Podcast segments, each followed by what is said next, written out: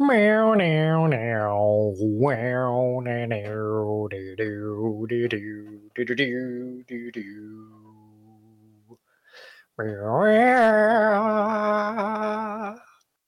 Welcome to Brothers and Who, a spin-off podcast of Married to Who, where myself, Jake, and my brother Alex talk about classic Who in whatever order we choose. Right now, we're going through all of the Dalek stories, and we are on Destiny of the Daleks, written by Terry Nation, directed by Ken Grieve, aired September 1st through the 22nd, 1979.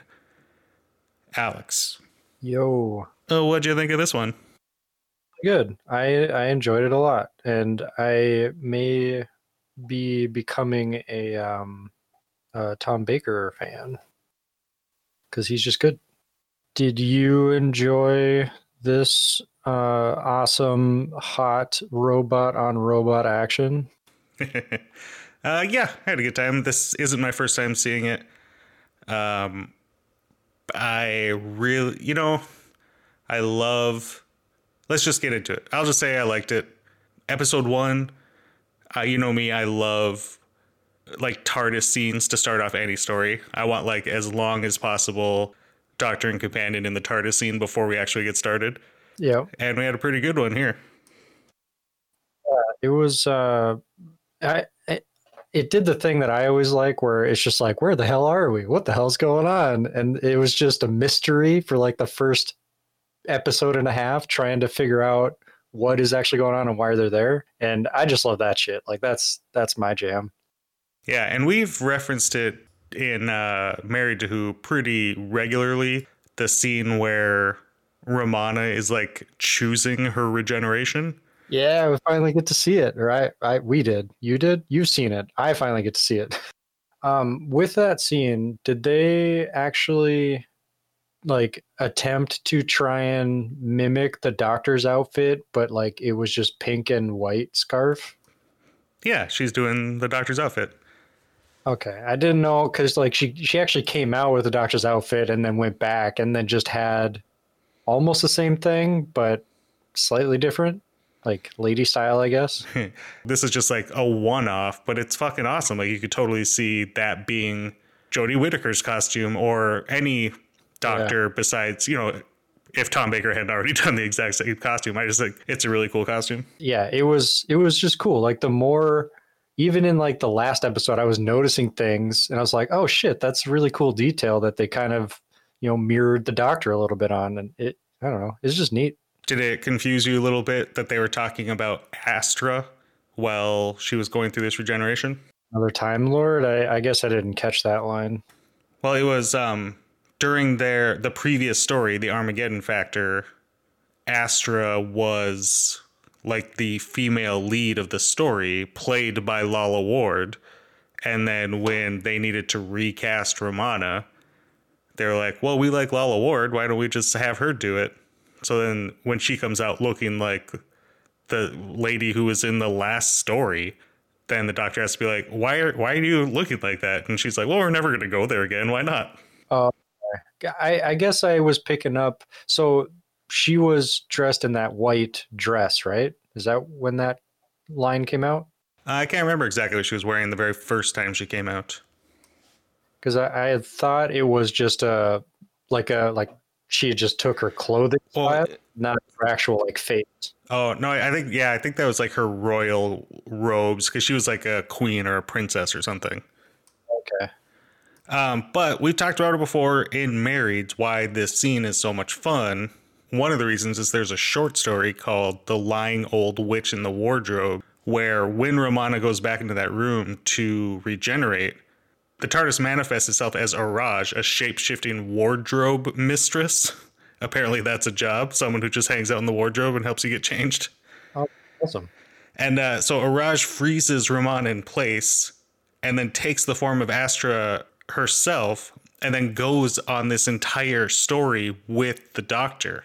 and then comes back and is like, ah, doctor didn't really give a shit that I look like that girl from before, so I'll unfreeze you. And then when she's unfrozen, Romana looks at herself and is shocked to realize that she too has now taken the form of Astra. that's that's some crazy crazy story stuff there. yeah, people uh people do a lot of drugs and then write Doctor Who stories. uh, so I asked you a couple days ago um, how if you had started watching this yet and you'd seen the first two episodes and you said they were awesome. And then about five minutes ago when I asked you what you thought of the story, you said it was good. So let's let's focus a little bit just on the first two since it seems to be something you enjoyed a little more. Well, I, again, I think it's just because of that mystery and like, oh, what's going on? What's happening? And then there's just like these this but we didn't know there were robots at the time, but it was just like an alien group of just good looking people. the the Movellans. Yeah, the fuck so, bots. That's uh, a, it's my one of my notes as soon as we see them is just the Movellans. The Daleks are always at war with sexy people. Right? It's, yeah. We got the Thals, we got the Movellans. Daleks just hate hot people. There's ugly people running free all around the galaxy. Daleks don't give a shit. Oh yeah. Do you know the one other time you have seen the Movellans? Classic or new? New. Peter Capaldi. Oh, I cannot think of it. So in the pilot, Bill Potts' first story, when they're being chased by a water lady with a star in her eye, the the pilot, they uh the doctor says, "Oh, I'm going to take her to like the most dangerous place in the universe or the hottest fires in the universe or something like that and they go to this war the dalek movellan war. And they're like running around in a spaceship and we briefly see like the back of some movellans as they're fighting daleks so when you say the pilot is that the name of the the episode it's the name of the episode it's also the name of the water lady yeah i don't remember that that seems insane you don't remember bill potts first episode at all only one I remember of Bill is the creepy house episode. really? Like that is the one that just sticks out for Bill. Well, we will be there soon with the marrieds, and we'll be able to go through it all again together. All right, I'm I'm in. so, getting to that, let's just talk about that first episode. I'm trying to imagine when watching these, like being a child or a teenager watching this show in the late 70s and it's just a 25 minute episode on a Saturday night. Super stoked. Like, this is totally the kind of show I would have been into. I mean, I am now and I'm 40. But uh, in this first 25 minutes, like, there's some fun banter between the Doctor and Romana. And then the very end, a Dalek breaks through some fake glass. But everything in between is really just walking around and looking at rocks. I, I thought the line, "Oh look, rocks," was perfect, just because that's literally all. Yeah, Tom Baker has a lot of really good lines in this one.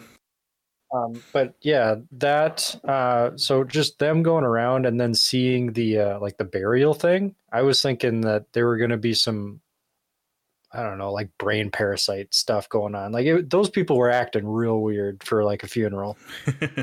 well, they're slaves. They're fucking just destitute. Yeah, yeah, I suppose they're they're also like all rocked up, and then that the one guy that was chasing Romana, like just like he could speak, he he could speak the whole time, but he just didn't say anything. He just kept chasing her. It was weird. well, he didn't know what she was. Like he's checking it out. He's being cautious. Now, when she's like backing up and falls down the thing, like he could have said, "Stop, please, don't don't go back there. I guess. There's a giant hole behind you, lady. Right, yeah.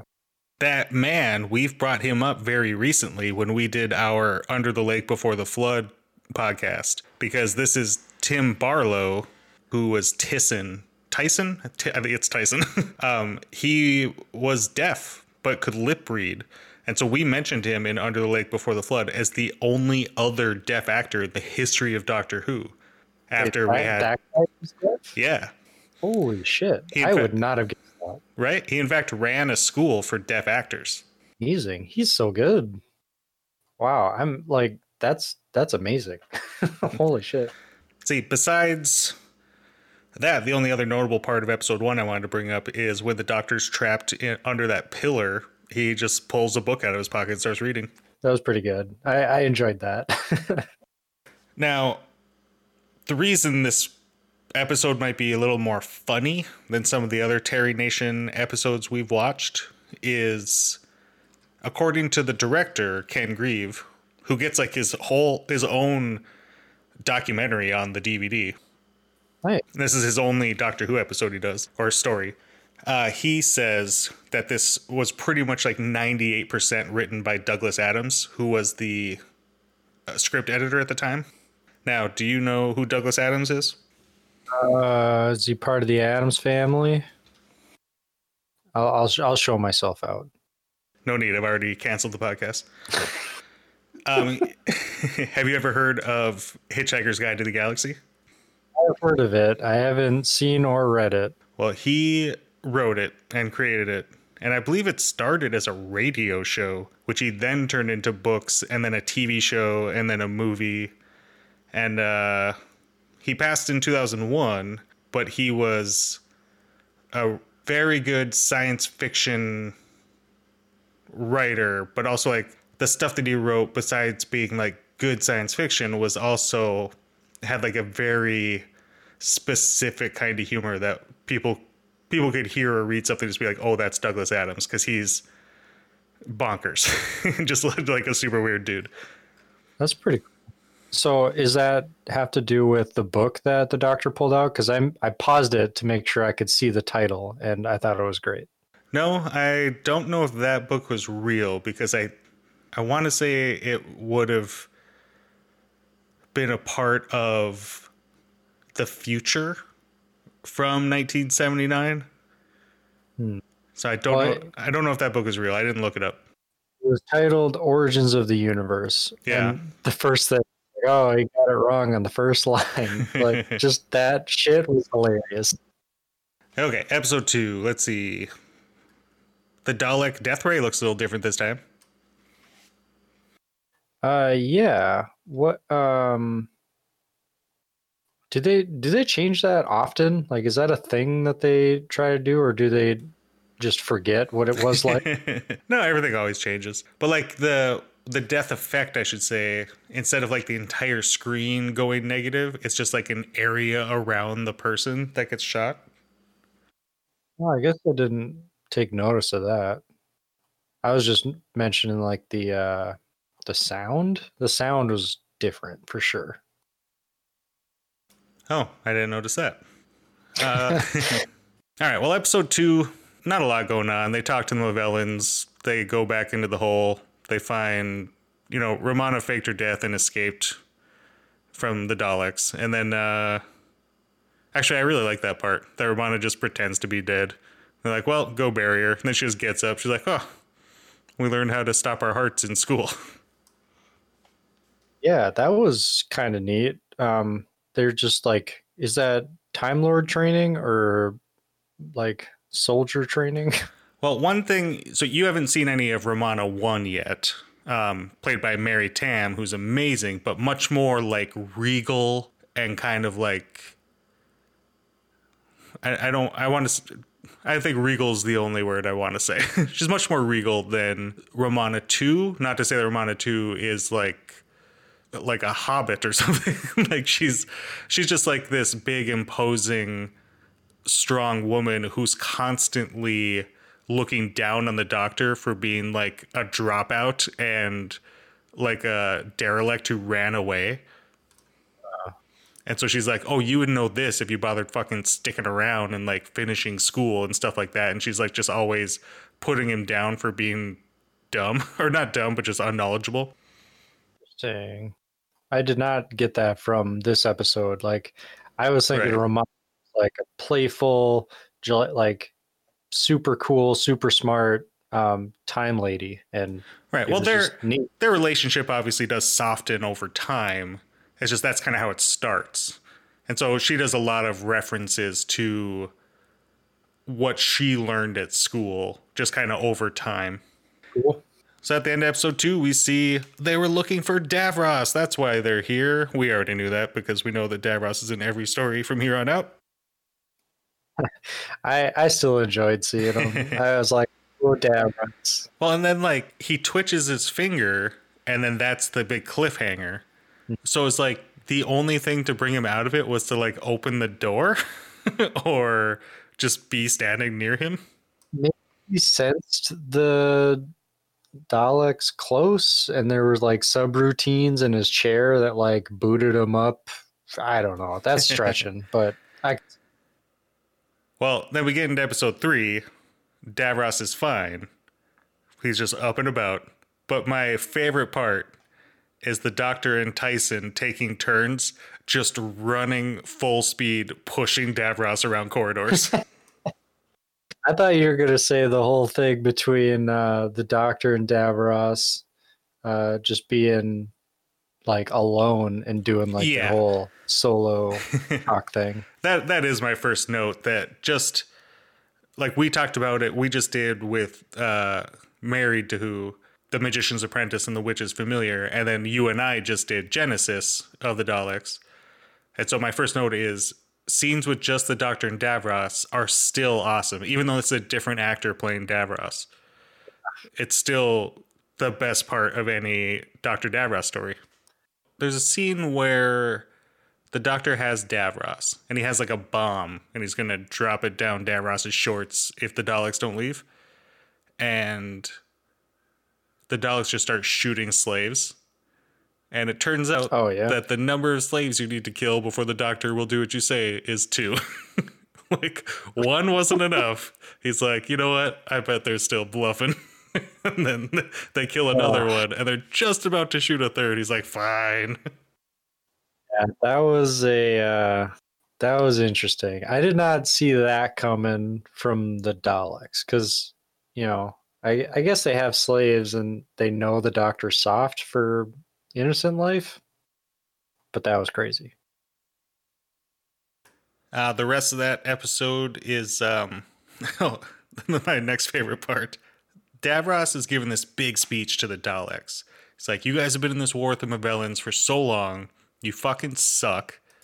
Like, I'm going to bring greatness to the Daleks. We're going to destroy the Movellans and then the universe. And then he just takes off down the hallway and bumps into the wall like three times. He's just he's just flying, but he's just smashing into everything. So, do they have like a like a robotic wheel in there at this point, or is it still like wheeling Uh, with its feet? I have no idea what they were doing, but it was like maybe it was just really slippery in there and they couldn't get purchase or because he was going real fast. Uh, I had a note where the Movellans were shown as being robots, um, but the way the way the Doctor found that out was just ripping the shirt open of the female, obviously female one, and be like, "Well, if it's not a robot, I'm just assaulting this lady." It's either a robot or I'm going to get some, to see some titties. so, either way, this is a win-win for old Tommy B. It, I I don't know. It, that was just weird to me. It was really weird. Uh, so at that point, what did you think? This is the big reveal and like the cliffhanger of episode three is that the Movellans are actually robots. Did you see that coming or was this a surprise for you? That was that was super just kind of out of left field. It's like, oh shit, this is crazy. And then when they started getting into why the Movellans are actually there versus the Daleks, yeah, how it's just a whole like AI stalemate chess match. Like no one wants to move. That oh, that shit was so good. and it gives us in episode four the most riveting television of all time. The Doctor and Romana playing paper rock scissors for I'm going to say 45 minutes of on-screen time. yes, that was really good. And like, can you just play? Do you have to say like paper covers rock, rock dulls scissors, or whatever the hell he says? Like, can you just do it? Do you have to say it every time? Well, and then they were also like putting in like covert like communication. Like, I what was the point of that? I don't get it. You mean story wise?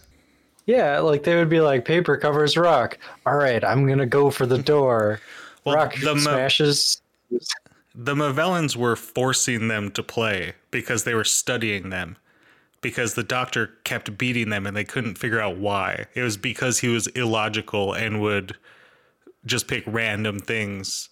So they were forcing them to keep playing the game. So they're like, okay, we can't just do this for the rest of our lives. We're going to die.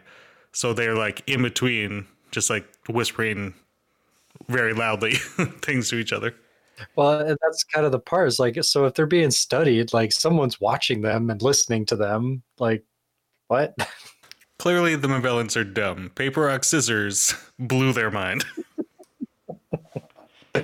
yes. Although, what other what other game could you just come out of the blue to like showcase your point of two AI not being able to attack each other? Like paper rock scissors is pretty genius. Yeah, but what's that movie where like they the person plays chess against death, and then it's like parodied in Bill and Ted's Bogus Journey? They do something like that, like chess or something that involves strategy. Is that movie with uh, uh it's I'm not gonna say the wrong person, but is it Mark Maron? The uh the Honey I Shrunk the Kids guy? Mark Maron? No, it is Who's neither Mark Mark Maron nor is Mark Maron the Honey I Shrunk the Kids guy. Who's Mark Maron? Uh, he's a podcaster. Oh shit, no, Mark Maron is the is in Glow. All right, Yeah. never mind. Uh whoever that guy is, the guy I mean. Rick Moranis? Yes. Rick Moran. Is that the one where like he's running from death? Like does he play chess with him? Is what the one where they run from death? The the movie you were talking about where they play chess with death? No, I'm talking about the Seventh Seal, which is from 1957. what? How do you find like old shit like this? I live in the world, man. Things are referenced by other things, so it makes you know what those things are. Oh boy. And I've been on uh this last week I watched two movies from the 30s because I've been on a journey to watch all of the all of the movies that won best supporting actress at the Oscars because it would just make me watch a whole bunch of weird random movies.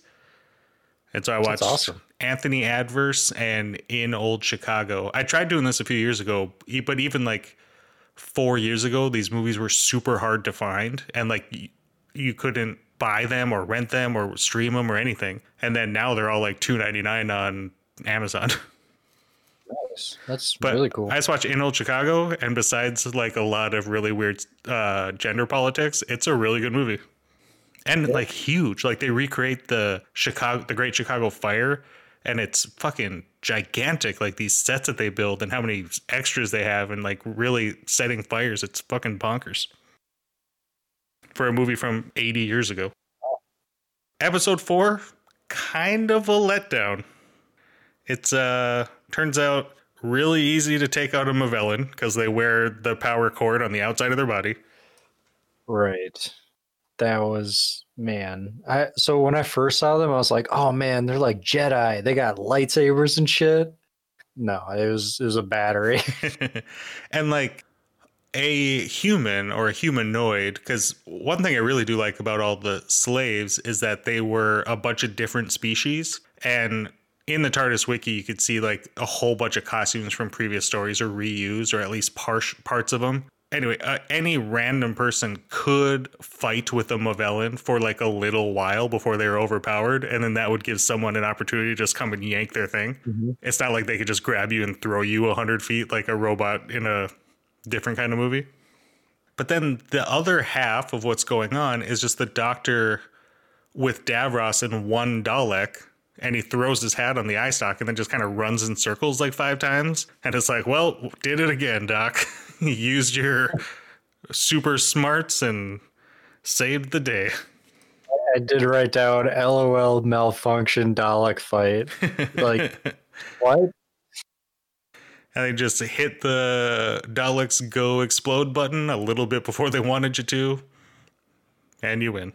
There's a fun shot. I didn't notice it when we were watching, but uh, the director in his little vignette on the DVD saying that because all those Daleks that explode, they're on the sand or like in the dirt in this quarry. Believe it or not, they shot at a quarry. and uh I do believe. they he's like if you freeze frame it and then they showed like a picture from production like they weren't the regular wheelie daleks like you could see the actors feet because they had to just run around because they're on dirt and he said if you oh freeze frame certain parts you can see the feet underneath the daleks Yes, I didn't notice it either, but that's that's interesting. That's a fun fact. romana kicks some Movellan's arm off and they blow up a lot of daleks yeah, I wrote down kicks arm off. like thing. that's the best way to win a fight like oh man this guy's really overpowered me you know what if he didn't have arms i bet i'd be doing a little better Let's even the score a little bit. power kick Man, if that was the uh what was it, the Pertwee third doctor? oh yeah That would have been um it would have been like judo chopping limbs off and everything. trying to figure out what the story's about. Terry Nation always, you know, the Daleks are an allegory for Nazis, and um, I think because this is 1979, I think this was kind of an allegory for the Cold War, but instead of nukes, the opposing sides are like one upping each other with like their battle computers and eventually with like arming themselves with different geniuses and essentially creating um, mutually assured destruction. That is point. I didn't think of that.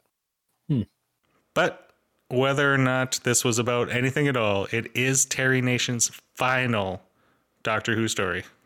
You said the other guy was 95% of the, the script writing. So Terry Nation had that other 5%? No, Terry Nation gets all the credit for the script, but Douglas Adams was the script editor, just like you know, right now Chris Chibnall runs the show. So if you write a script, he's going to make a whole bunch of changes to make it like fit his season or to make it something that's shootable for television under their budget because that's just how television works. But in this case, the director is saying like a lot of what we did was Douglas Adams. Hmm. So back then, were they editing scripts to fit an arc for a season like they kind of do nowadays, or no? No, not with with very few exceptions. I mean, they needed a scene where Romana regenerates. Like the Terry Nation wouldn't have known to write that in because he didn't know the actor was going to change. And you know, maybe he wrote maybe he would write like some fantastical location and once the script comes in, it's like, well, we have to shoot this at this quarry, so this when when the doctor steps out and says, "Look at all those trees," we're changing that to "Look at all those rocks" or whatever. Okay. Or you fit it to your budget or what you can build or how many actors you can have. Like if you only have a budget for three speaking roles, then you know those four that fourth person, their lines have to be spread out among the other people. Stuff like, like logistical things. Hmm. Cool. Oh, that's that's pretty neat. This is this is Terry Nation's last one. You said right? Yeah. So I was just listening to the Strangers in Space podcast this week, and they were talking about Terry Nation a bit. Well, specifically, they were talking about Blake's Seven, which is a '80s sci-fi show from in the UK. I don't know if it's on BBC or ITV, but uh, it's coming to BritBox any day now. It might be on there now. But John Nathan Turner, who ran Doctor Who in the '80s, wanted like fresh faces, fresh names, fresh writers, fresh directors. So all the best Doctor Who writers and directors, they all went to Blake's Seven and turned that into like the most popular show. And Terry Nation was one of those people. Ooh. Well, I want to give props to Terry Nation because this episode or this story felt fresh. Like we give him shit Yeah. about writing the same thing over and over again, but this one felt good. Like it was it was great. Yeah, and this DVD, because it is his last, has a documentary on it called Terror Nation. and it's all about Terry Nation's career and especially his time with Doctor Who, and not just his Dalek episodes. He wrote a couple other ones that didn't have the Daleks. That's such a good segment name, Terror Nation. well, that came from, um, God, I'm blanking on his name, but the guy who voices the Daleks now, he remembered growing up and his mom, like he would before he ever saw a Dalek episode, he read all these Dalek books, and they would always say like from the mind of Terry Nation. And then when he saw an episode that said written by Terry Nation, he was so excited, and like his mom misheard him and said Terror Nation, and so like he made this documentary for the DVD. That's awesome. That's so cool. Uh, you got a favorite line? Uh, oh look, rocks. Because we always joke about quarries. I have right after the super quiet and slow fight between the slaves and the Movellans on the Movellan ship. Um, the doctor going, like, he's going to go to Davros and he's looking at all the the battle, the fight around him. And he goes, one, two, three, four, five. I'll go alone. Ask me why. And the guy says why. And he goes, because they're unconscious. like the the people he just counted. Nice. Just love that line. Do you have a MVP? I kind of want to go with um shit, what was his name? Uh the the slave guy that was helping them just because he was deaf. Like I'm still blown away. Tim Barlow, Tyssan. Yeah. That guy, that actor, real good. I'm going to go with Tom Baker for a very specific reason and this is something brought up by the director on the DVD, is that one of the things Tom Baker's amazing at is continuity. So like it's always jarring in these classic Who's when they're like out in a quarry and they're running around and then they like duck behind something and all of a sudden they're shooting in a studio. And like it looks very different and the energy's different, but you're supposed to believe it's like the same place. Yeah. Even though outside is shot on film, inside is shot on video, but one thing the doctor or one thing the director praised about Tom Baker, which I really noticed in this, is how good he is at having continuity in his character between the end of one of those scenes and the beginning of the next one, even though they might shoot them weeks apart because they're going to go out to the quarry and shoot all the quarry scenes all at once and then go into the studio and finish. And so, like, when he's running out in the quarry and then ducks into the Movellan ship and then pops in. He has exactly the same energy and motivation. And then you contrast that with Peter Davison, the fifth doctor, who has said many times in public that it, it was so hard for him to keep track of stuff like that that he just had his energy be exactly the same at the beginning and end of every scene he ever shot so that he didn't have to worry about it. and he gets a lot of shit for it.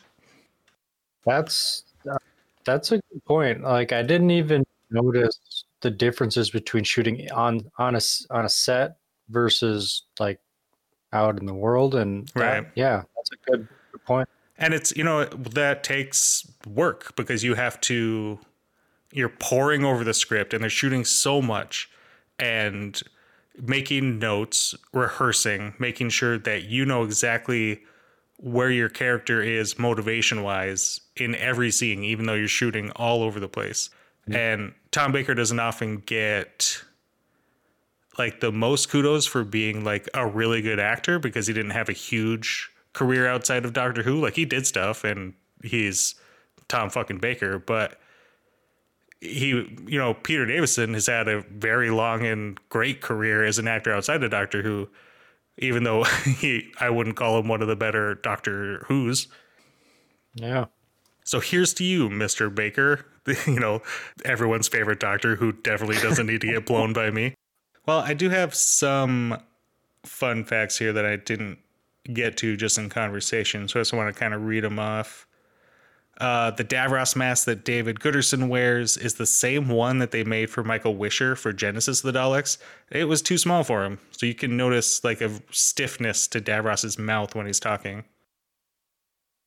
Does that mean it was too small? Or? It was too small.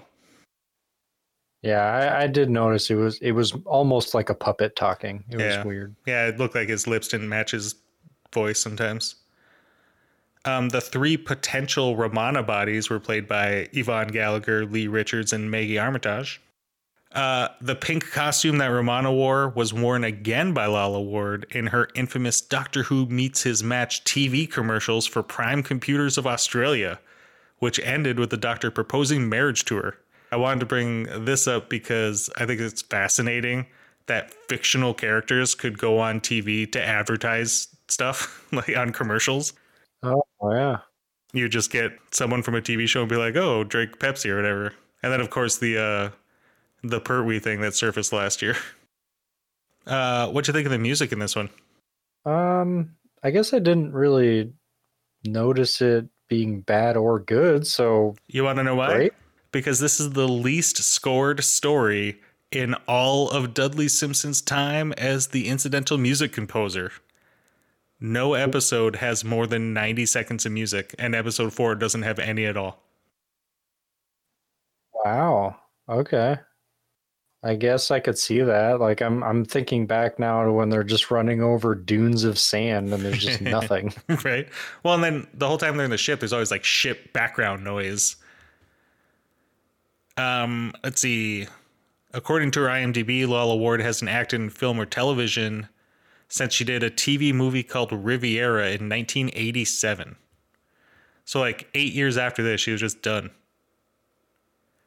But uh, she has been, she has reprised her role of Romana in over 90 Big Finish audio dramas primarily in a spin-off series they have called Gallifrey because at some point in canon Romana becomes the president. Oh, yeah, that's really cool. Did they tell the doctor? Yeah. I think it comes up in the show. Like I I can't remember when when Romana leaves, I think it's to go be the president. Oh, really? That's that's pretty neat. Yeah. Let's see. Tony Osoba played Lan. I don't know who that was. Or was one of the Movellans. Uh, we talked about him very recently because he played Duke in Kill the Moon. So this was Destiny of the Daleks. Where where are you thinking you'd place it in your rankings of all the Dalek episodes we've seen so far? Probably like mid mid to mm, ah, solid mid. I'll I'll say solid mid, just because I, I did like the couple a lot. I think you say in the middle for every episode. They can't all be in the middle. Yeah, but this one's in the middle now that I've seen it. Okay, what's your favorite? My favorite is still Genesis. Like that Okay. one is just good. What's your least favorite? Mm, Why you gotta ask hard question? My favorite is Dalek Invasion of Earth. My least favorite's Power of the Daleks. Don't hate me, everyone in the world. I did enjoy Power of the Daleks, but I don't think it's my least favorite. Well, then, like the Pertwee one, where the Daleks are not really in it and they're kind of shoehorned into the story. Like, I don't like it as a Dalek story, but I love it because it's dumb and it's just Pertwee and Katy Manning running around on a rice paddy bike, which is just the best. That would probably be my least favorite Dalek, quote unquote Dalek, because it's not really Dalek. Right. Yeah, yeah, that's probably it. Well, when we're done, we will do a proper ranking. You will be expected to.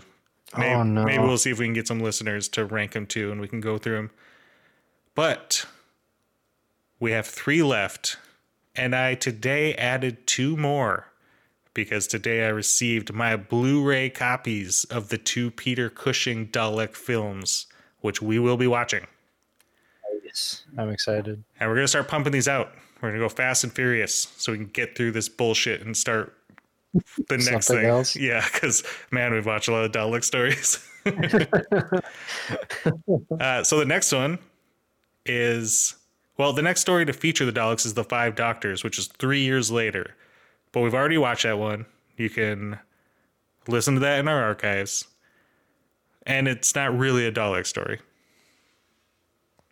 But the next proper Dalek story is Resurrection of the Daleks from 1984, so like four and a half years later. It's a fifth Doctor story with Tegan and Turlough, a group, a threesome that you already know, Alex, because we did Enlightenment. So it's that same TARDIS team. Yeah. And it's two 45 minute episodes. Nice. So we will be back for that. Alex, start the song. This has been Brother to, Brothers to Who's episode on Destiny of the Daleks. Uh, please do go listen to our Married to Who, our regular podcast where we're going through all of New Who with a bunch of people who've never seen it before. Right now, we're about to do, or right now we're in the middle of the Girl Who Died, Woman Who Lived two-parter. From there, we'll be going through the rest of season nine, and we're getting pretty close to all the good stuff. I'm half myself, Jake, and my brother Alex. Thank you so much for listening. Please join us next time for Resurrection of the Daleks.